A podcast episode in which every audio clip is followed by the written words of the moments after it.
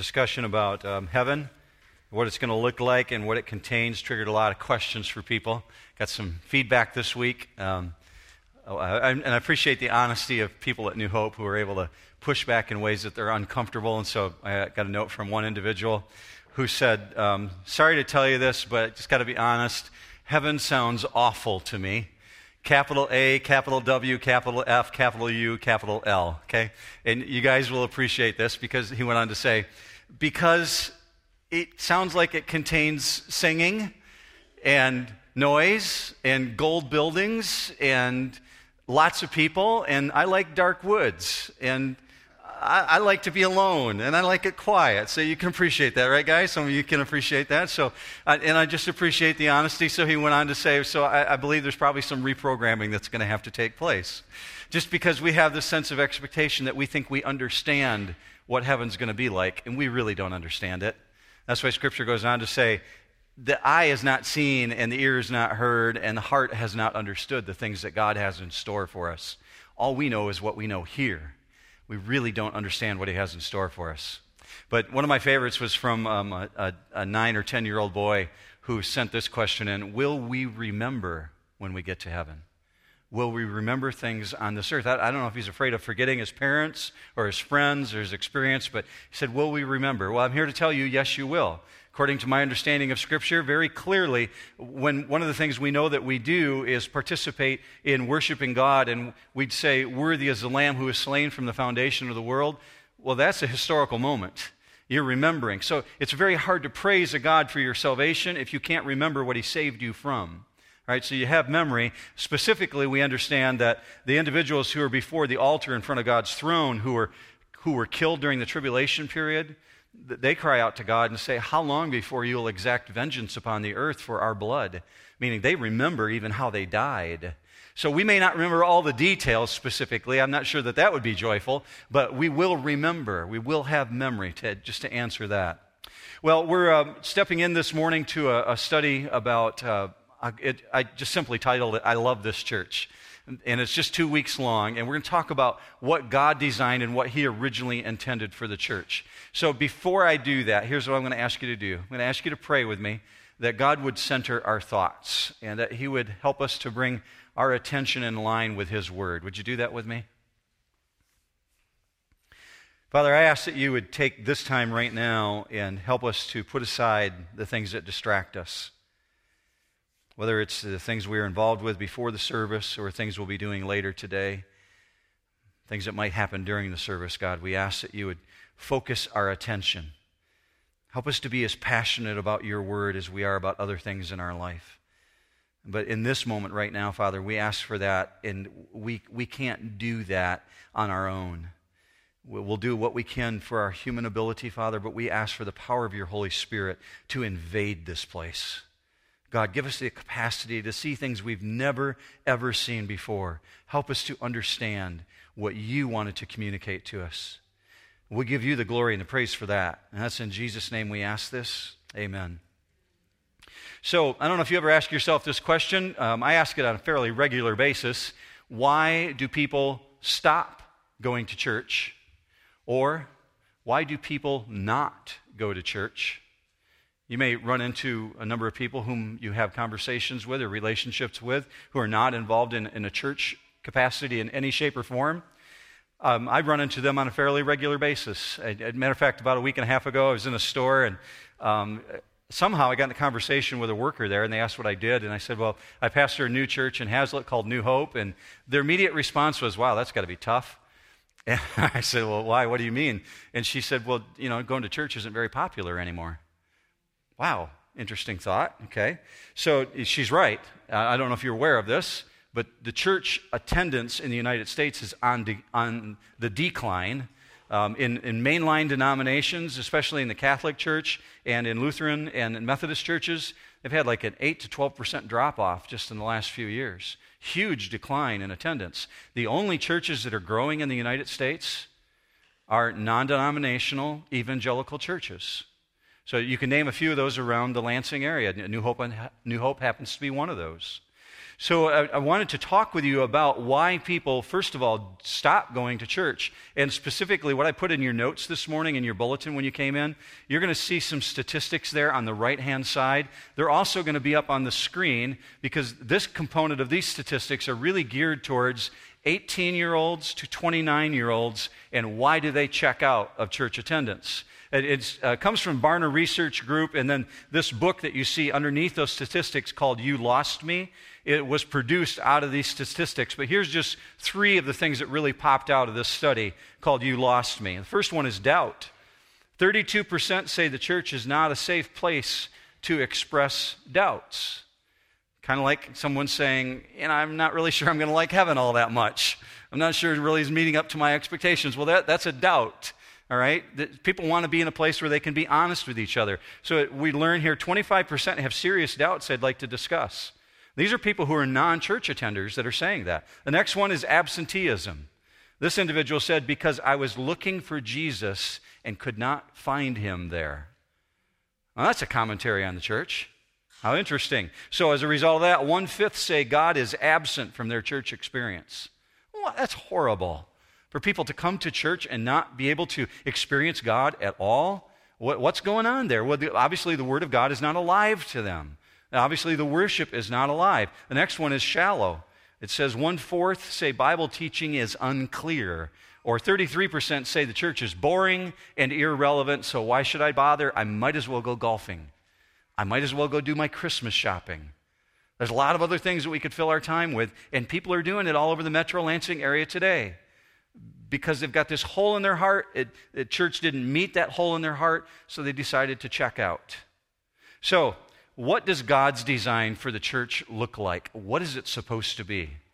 In your bulletin, as well as the notes, you have blank three by five index cards. There's two of them in each of the bulletins. That's for you to share with the person next to you in case you, um, your spouse or your friend didn't grab one. You can hand one to them. Here's what I'd like you to do grab one of the ink pens from the pew rack in front of you, eh, or out of your purse or out of your pocket.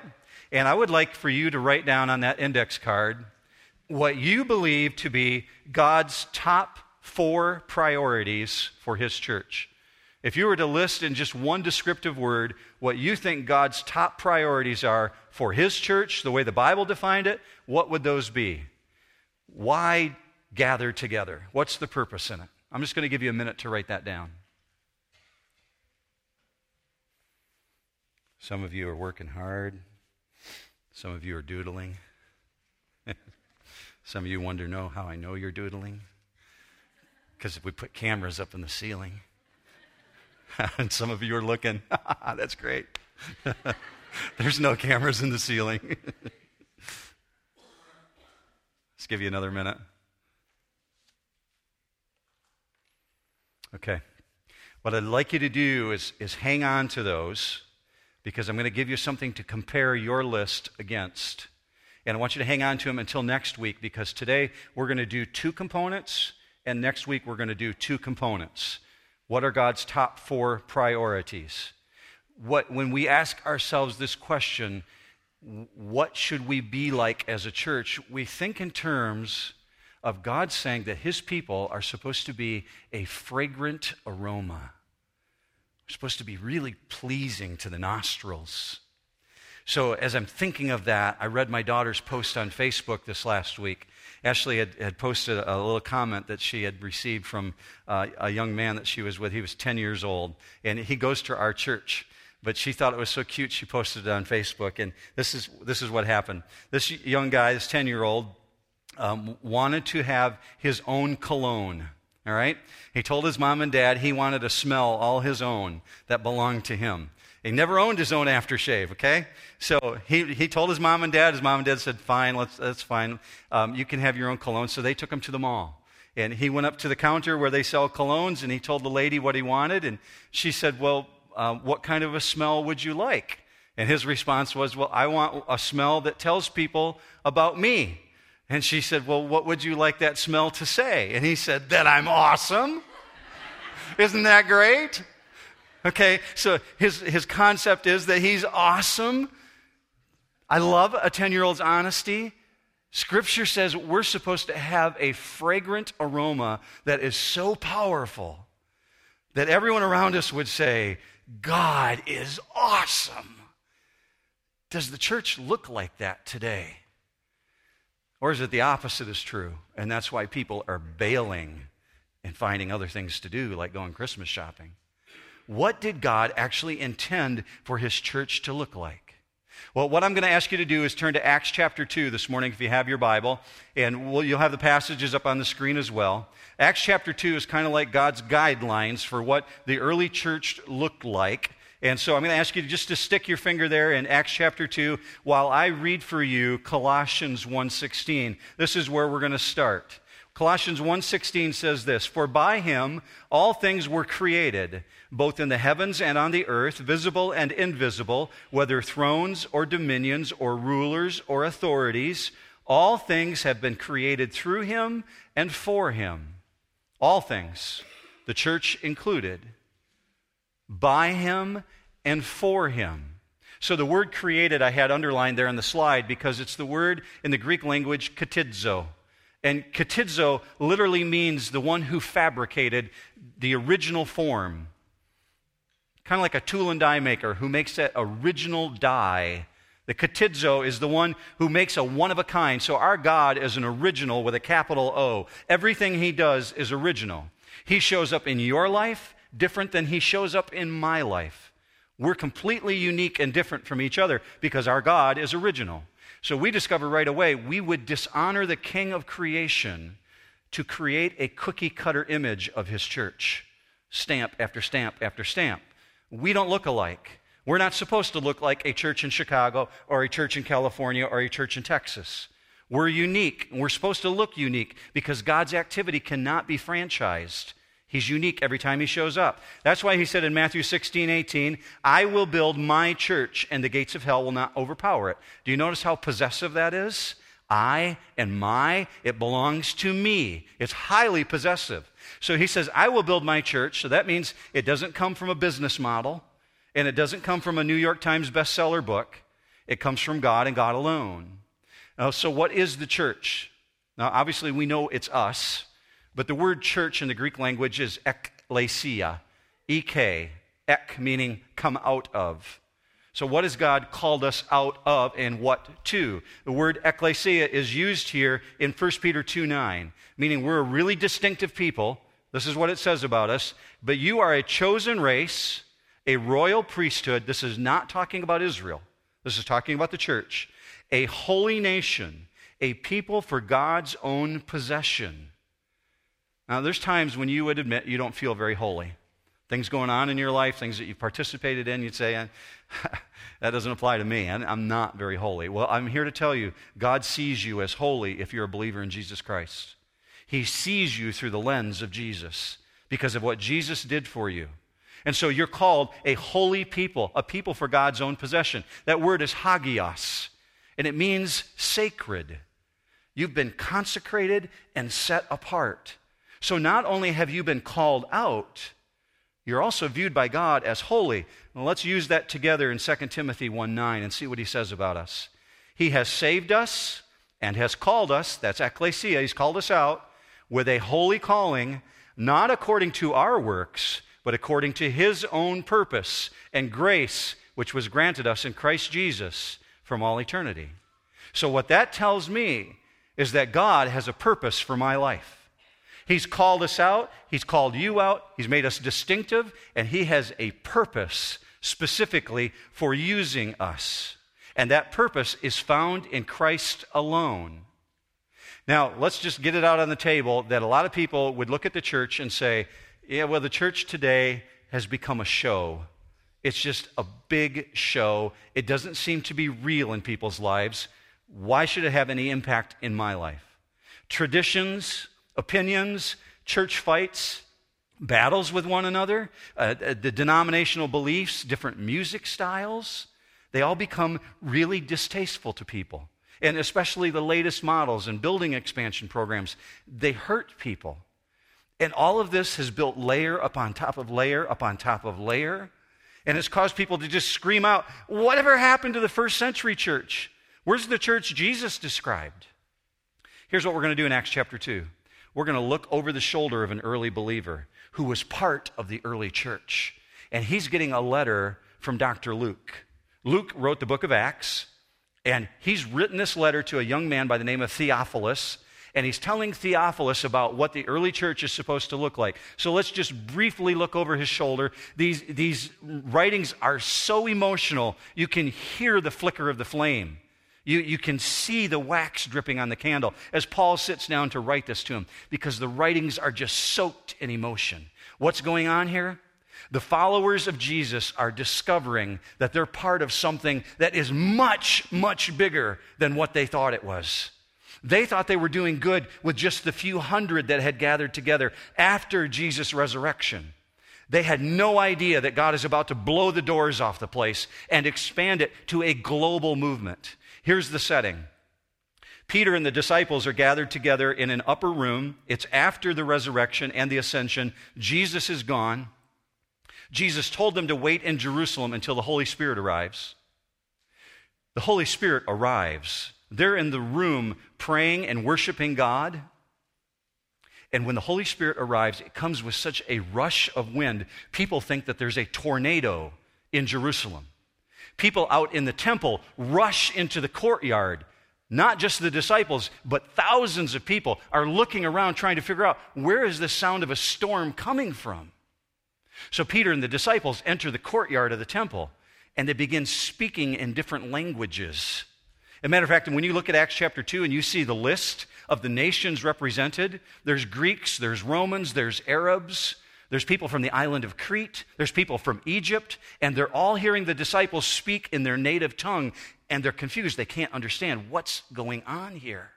How is this possible? Well, at that moment, Peter stands up. He begins to explain the story of salvation.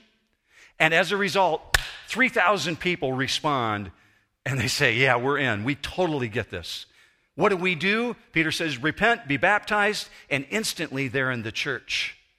So now the church in Jerusalem in one day has gone from 500 people to 3,500 people.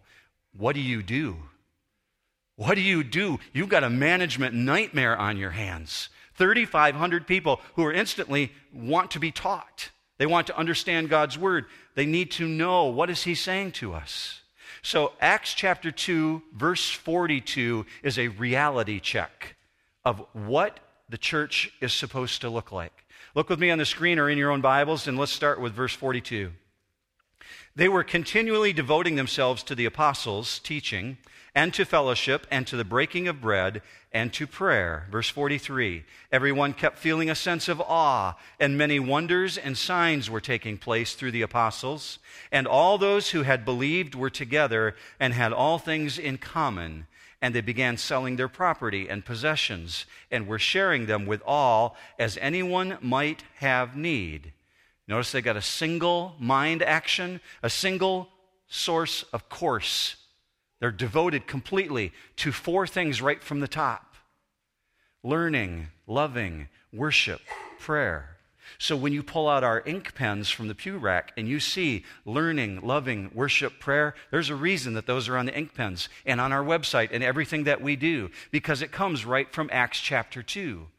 Learning is teaching, the fellowship, the worship, the prayer. So if you have anything less than these, you don't have a church. Without biblical teaching, without loving, without worship, and certainly without prayer, you can't have a church. So, what you have in front of you is a list of God's top four priorities right on his three by five index card. And anything less than this, you have a nice gathering of people, or you have a social club, but not a church. I talked to some individuals who came last night to the Saturday night service. It was their third time here, and they came from a, a place across town um, in which that church has decided to no longer teach the Bible. So they showed up here saying, We've been in our church 27 years, and now they've decided they're not going to teach God's word anymore. So here we are. See, that's what's happening to people. They're feeling frustrated. Without the teaching of God's word, you don't have a church. People don't want to be part of that. So, New Hope is built around these four principles learning, loving, and worship and prayer. But rather than just saying it, let's examine why. And that's why we're just going to do two this morning the learning and the loving. Verse 42 says, They continually devoted themselves. What were they doing there? The word is persevere when it says devoting. They were persevering no matter what the odds were. They were persevering to a single focus, single minded about teaching, fellowship, worship, and prayer. So, verse 42 and verse 43 really amplify the teaching aspect of what's going on. The disciples are fresh from sitting at the feet of Jesus, it's all right there in their brain. And the Holy Spirit is bringing it to memory. And so they begin teaching people in this setting. And God used signs and wonders to authenticate the message. Let me show you verse 43 on the screen. It says this As a result, everyone kept feeling a sense of awe, and many wonders and signs were taking place through the apostles. Now, the problem with the English language compared to the Greek language is that we put in a lot of punctuations that they didn't have. So I underlined the area as it should read in the original language. Everyone kept feeling a sense of awe. Stop. That everyone kept feeling a sense of awe actually should be in verse 42 and not in verse 43 because everyone kept feeling a sense of awe because of the apostles' teaching and because of the apostles' love and because of the worship and because of the prayer. Everyone was feeling a sense of awe. The word awe is phobos, means fear, a holy, godly fear. And then, as a component of that, wonders and signs were taking place among them because they had the four priorities right. And God was working through the apostles. So when we start with teaching and put that at the very top of the list and say learning, loving, worship, prayer, it's because God had it at the top, the teaching component, because we believe this to be 100% the inspired Word of God. Nothing less than that. And if it's anything less than that, we have a huge problem. It's not just a collection of myths and stories that were handed down to us. I had an individual approach me who said, You know, I've got this uh, uh, nine year old son at home, and I read Bible stories to him at night.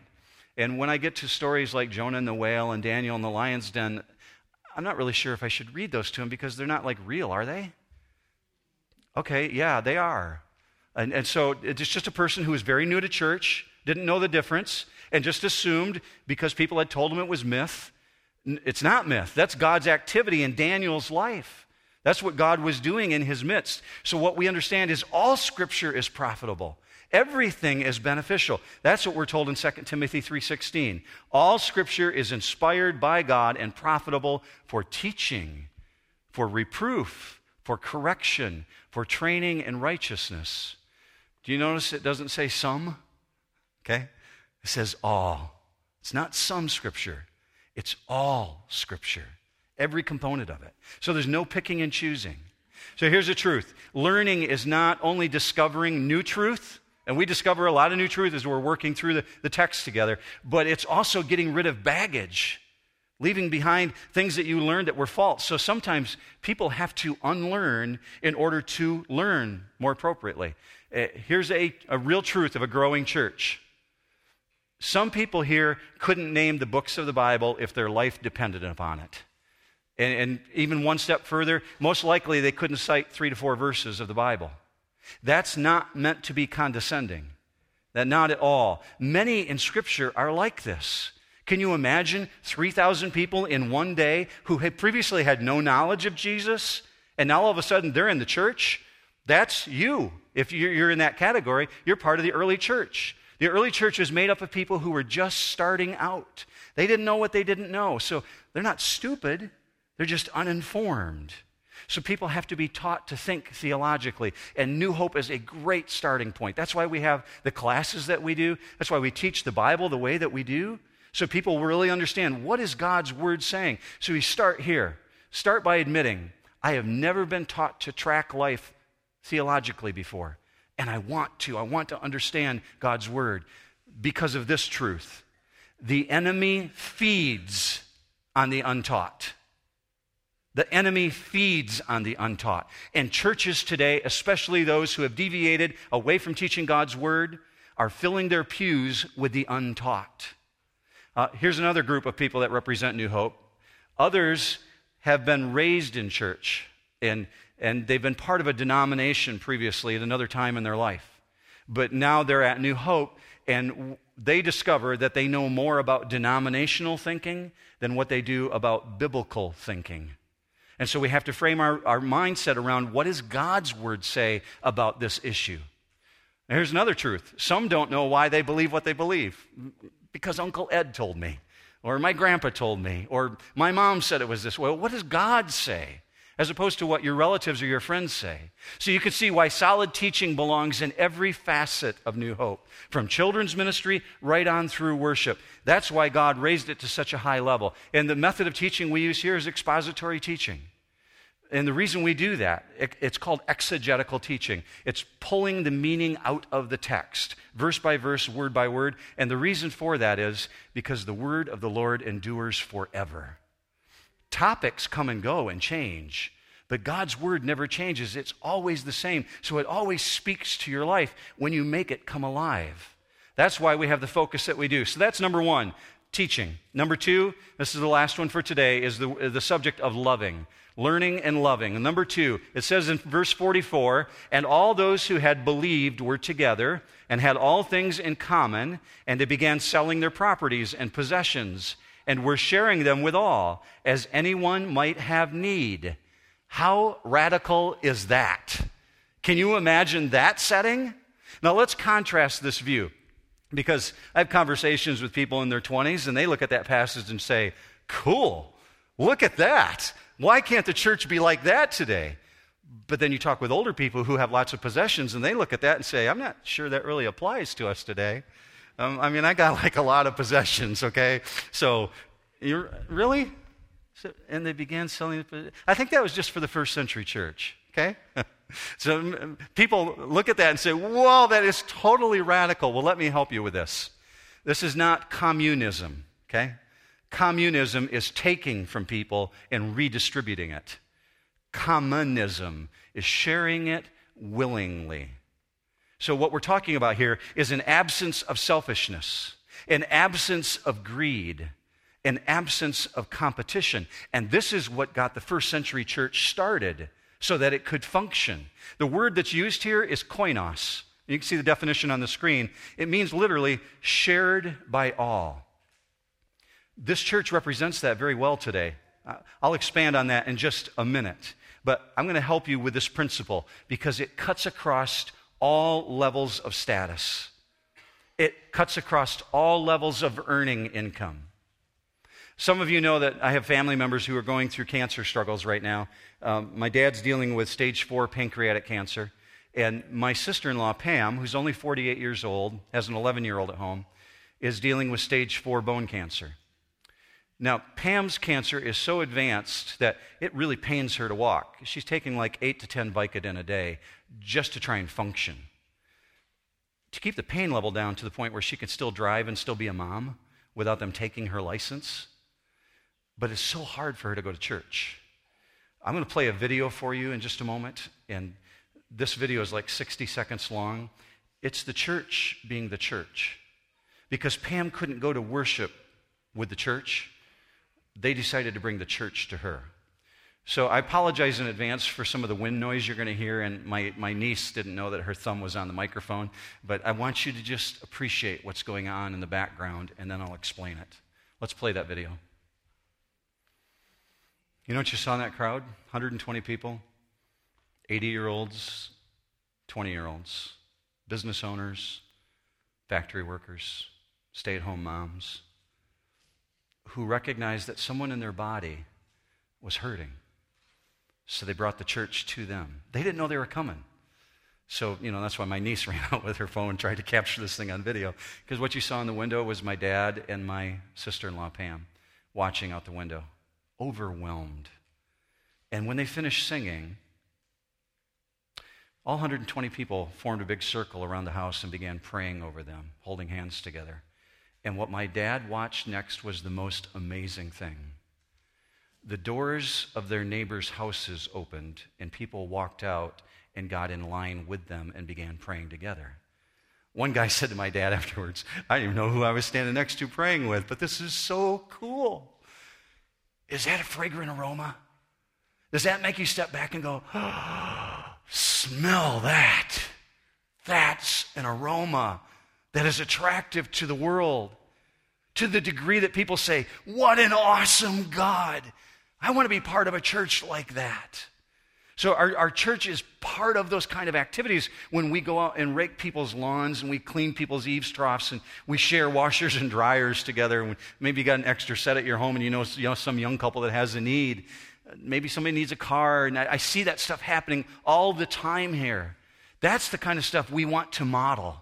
That's why we have this compassionate care fund. Uh, Vicki Parmer oversees this compassionate care team. And when you pull out your offering envelopes each week and you see that little category on there, benevolence fund or compassionate care, that's what that's for, is to help people who can't pay their power bills or they need gas in their car so they can go to a job interview or to put food on the table. That's what that's about.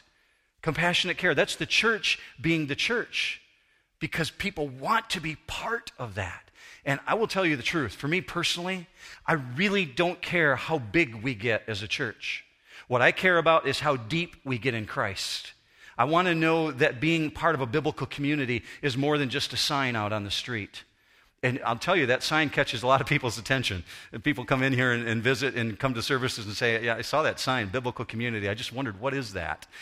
And I get a chance to explain it to them, but it better be more than just a sign on the street or it's meaningless to people. And it's not that numbers are not important, numbers are merely an indicator. So if we're growing, and we are, it's merely an indicator of what God's doing among us. Let me close with you by going to verse 47 this morning. Verse 47 says, And the Lord was adding to their number day by day those who were being saved. See, adding numbers is a natural outgrowth if you're a biblical community if you're doing the learning and the loving, we'll get to worship and prayer next week. But if you're doing the learning and loving appropriately, the growth is the end product. It's not the focus of who we are and what we do.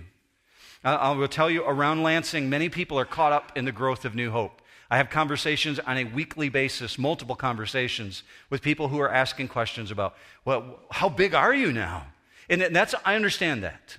When you go from 17 to 700 in five years, that really gets people's attention. And, and when we have that kind of growth, we can point and say, God's doing something significant. Rarely do I ever have people say, What is God doing in your midst, though? So when I have the numbers conversation with people, I just point them to, Here's what God's doing in our midst. Let me tell you about learning and loving and worship and prayer. You can have that same conversation too because you're part of this community.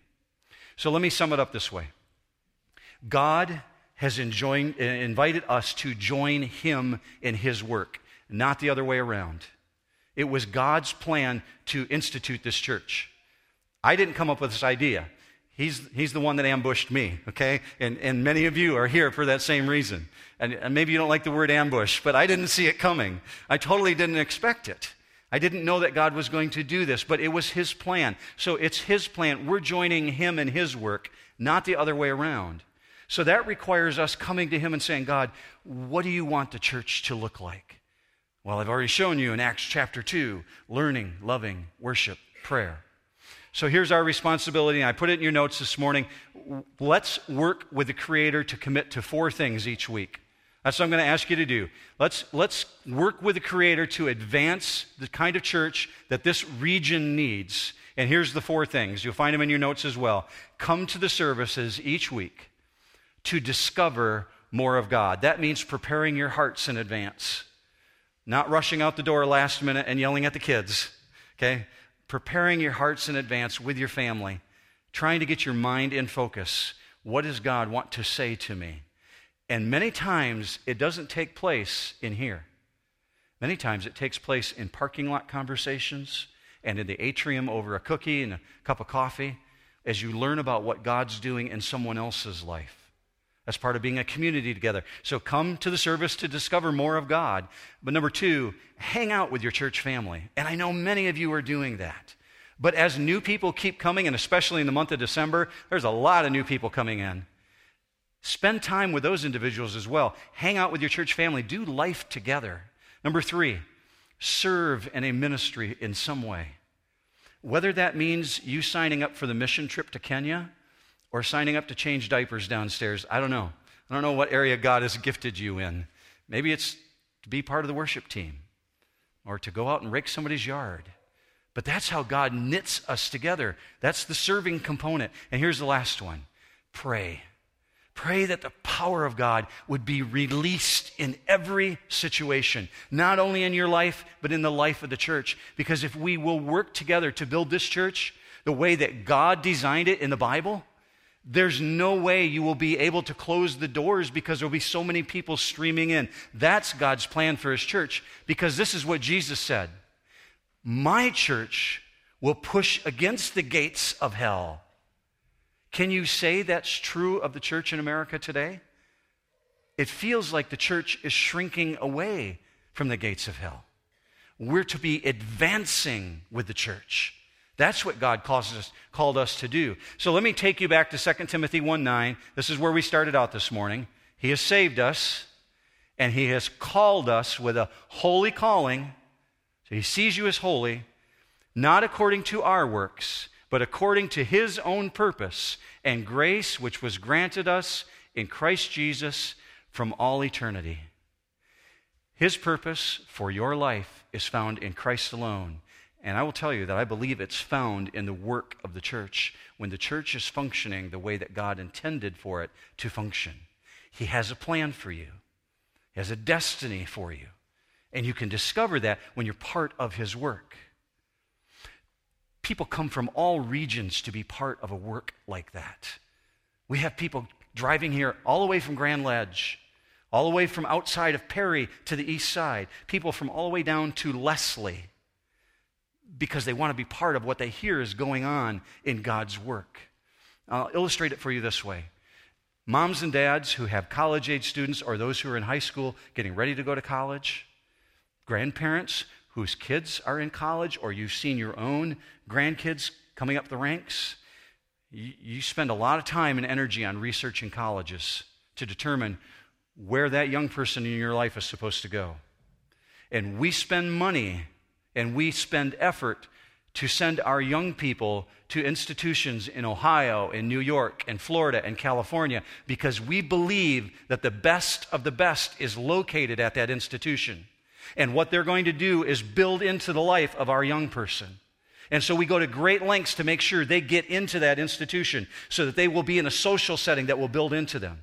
And they will be in an educational setting that will strengthen them. Wouldn't that be true of the church? That people would go to great lengths to be part of a church that God really intended, that God was passionate about, that is so powerful that the gates of hell could not hold it back. That's the kind of church I want to be part of, and I know you do too. That's what God called us to be. Because here's the truth all over Lansing this morning, you got friends that are out shopping. They're getting ready to watch the Detroit Lions. They've already bought their snacks. They're sitting down. They're waiting for the game to start because they've been to church and they tried it and it didn't work. And there's a God sized hole in their heart and they do not know how to fill it. You know the answer. God's word has the answer. We have to marry the two together. Let me pray with you that God will seal this in our heart. Father, this work that you've called us to do is bigger than any one of us can do. And it might seem overwhelming even at this moment. But all things are possible through you and through the power of your Holy Spirit. And if you said your church will prevail against the gates of hell, it will prevail against the gates of hell. There's not even a question in our mind. But Father, we're really hard pressed to look around our nation even and see very many churches that look like that. God, make that true of us. As you grow us as a body, as we learn, as we love, as we worship, and we pray together, Father, make it true of us that people would say, What a fragrant aroma and what an awesome God. Father, we, we put this before you, asking that you would empower us to accomplish what we can't do on our own. And we ask it in Jesus' mighty name. Amen. Have a great week, New Hope.